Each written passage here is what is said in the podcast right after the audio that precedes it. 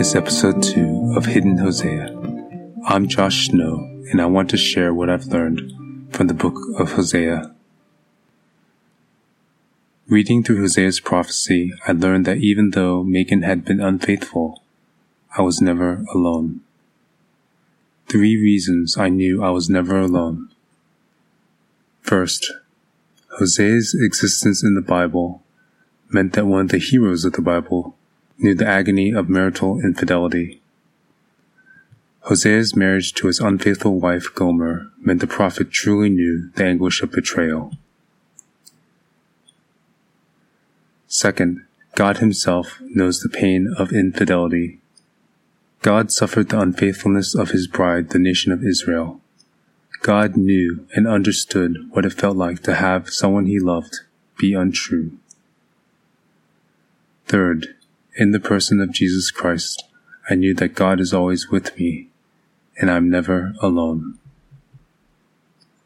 So first, in the person of Hosea, God wants us to know that one of the heroes of the Bible knew the anguish of infidelity.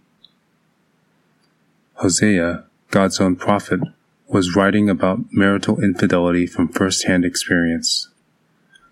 Hosea is not only sympathetic to spousal betrayal, Hosea is deeply empathetic. He knew the very poignant and personal pain of having the person he loved most in the world absolutely break his heart. Enduring the hurt and humiliation of Gomer's many affairs were pure agony for the prophet. God's commission for Hosea to marry the untrue Gomer was at complete odds with the original design for marriage. Jesus said, "Haven't you read that at the beginning the Creator made them male and female, and said, 'For this reason a man will leave his father and mother and be united to his wife, and the two will become one flesh?' So they are no longer two, but one flesh. Therefore, what God has joined together, let no one separate." That's Matthew chapter nineteen, verses four through six. Hosea's marriage to Gomer was also a stark contrast to the marital status of his fellow prophets. God commanded Jeremiah to be single.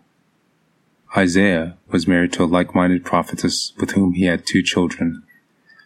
Though Ezekiel was contentedly married, God commanded him not to mourn the death of his beloved wife, and Ezekiel spent most of his life as a widower.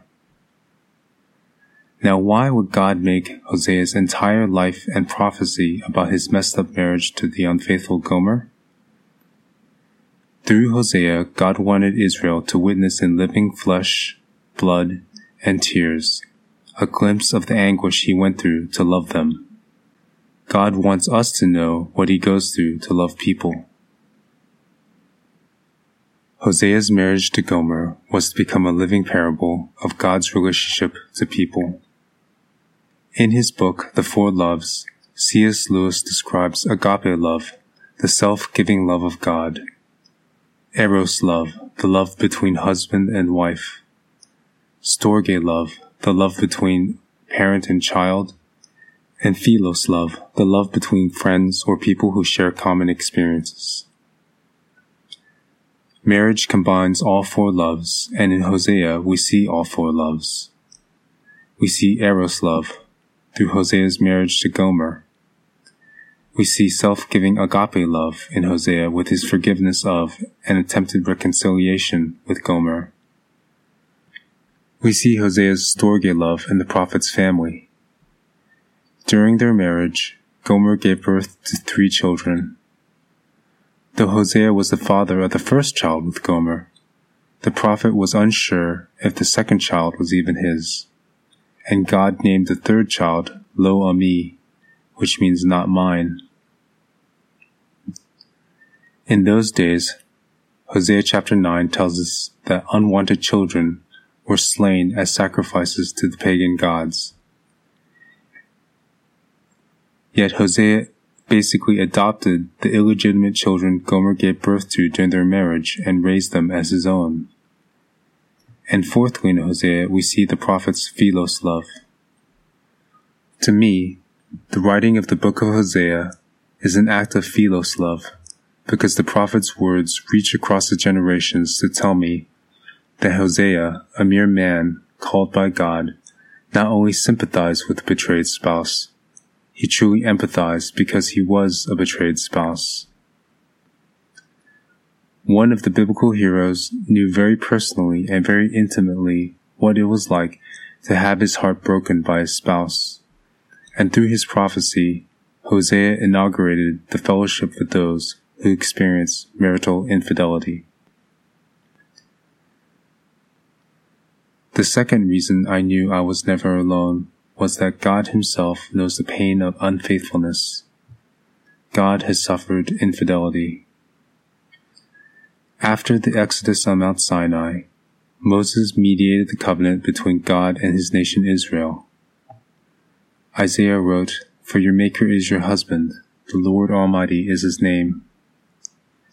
The nation of Israel was to faithfully worship God first, foremost, and exclusively.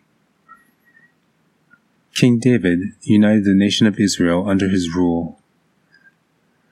But David's affair with Bathsheba put his family and the nation under God's judgment. Personal unfaithfulness led to national tragedy. David and Bathsheba's first child died, and the nation of Israel went into chaos. But David repented, and God demonstrated his mercy and forgiveness when David and Bathsheba's second child, Solomon, was born. Solomon eventually became king and built God's temple in Jerusalem, where the priests were to make sacrifices to God on behalf of the people. The first high priest was Aaron, the brother of Moses. His descendants from the tribe of Levi served as the high priests for the nation. However, following the rules of King David and Solomon, the nation split into two kingdoms, northern Israel and southern Judah. Solomon's son, Rehoboam, ruled the southern kingdom Judah from Jerusalem, where Solomon's temple was located. Meanwhile, King Jeroboam the First ruled the northern kingdom of Israel, but he feared that he would lose the loyalty of the people if the Israelites had to go south to Solomon's temple to worship in Jerusalem.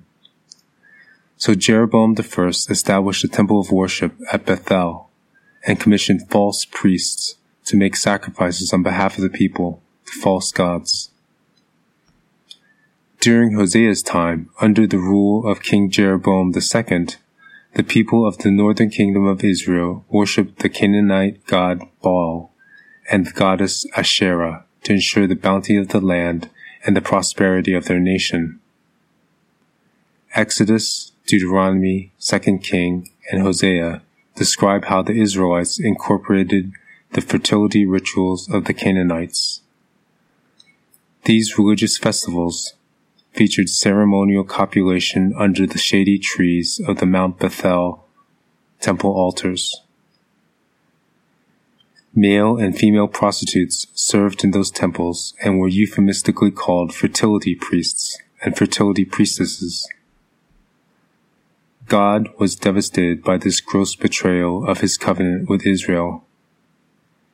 Every time the Israelites worshipped on Mount Bethel, God was witnessing his bride in the act of unfaithfulness.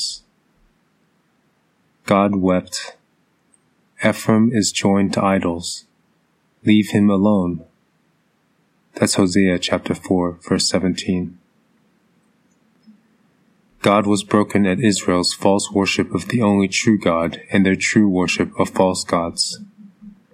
Nevertheless, although Israel continually worshipped false gods with corrupt ceremonies, God expressed compassion and longing for his bride. Jeremiah lamented, "Yet my people have forgotten me, days without number." Through Hosea, God wept, "How can I give you up, Ephraim? How can I hand you over, Israel?" Isaiah mourned, "Yet the Lord longs to be gracious to you. Therefore he will rise up to show you compassion." All of this seems far removed from our own modern day and age. But in the Sermon on the Mount, Jesus rips the veil off our hearts to reveal what we are hiding within. Jesus peers into our souls. He tells us that our thoughts and desires are tangible realities to God. Hate is murder. Coveting is theft. Lust is adultery. So through Hosea and Jesus, I learned that God knows the personal and poignant pain of betrayal far more than the human mind can conceive or comprehend. God not only knows the pain of infidelity, He closely identifies with those who have been betrayed.